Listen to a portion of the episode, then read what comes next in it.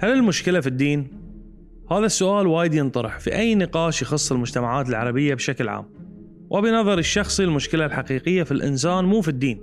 الأديان السماوية والغير سماوية ما عمرها دعت لقتل الآخر وانتشار الفتن والكره بين الناس باسم الطائفية.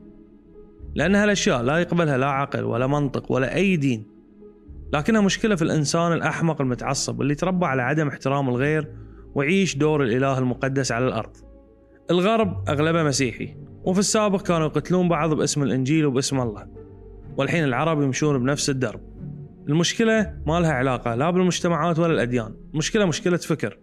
إن الدين هو إني أقيد حريتك وأنصب نفسي إله عليك ولازم تتبع اللي أنا أشوفه صح بغض النظر عن إرادتك.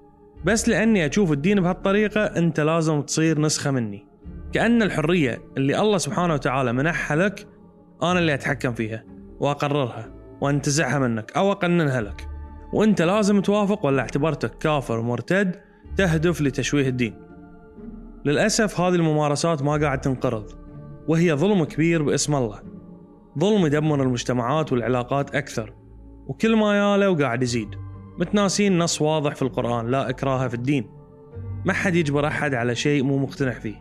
وليش أصلا تجبره؟ خايف إنه يروح النار وقاعد تجرجره غصب للجنة ليش تبي تسوي زحمة في الجنة؟ خل كل شخص يختار آخرته لأن ما في ولا دين يقول إنك راح تتحاسب ويا أي شخص ثاني.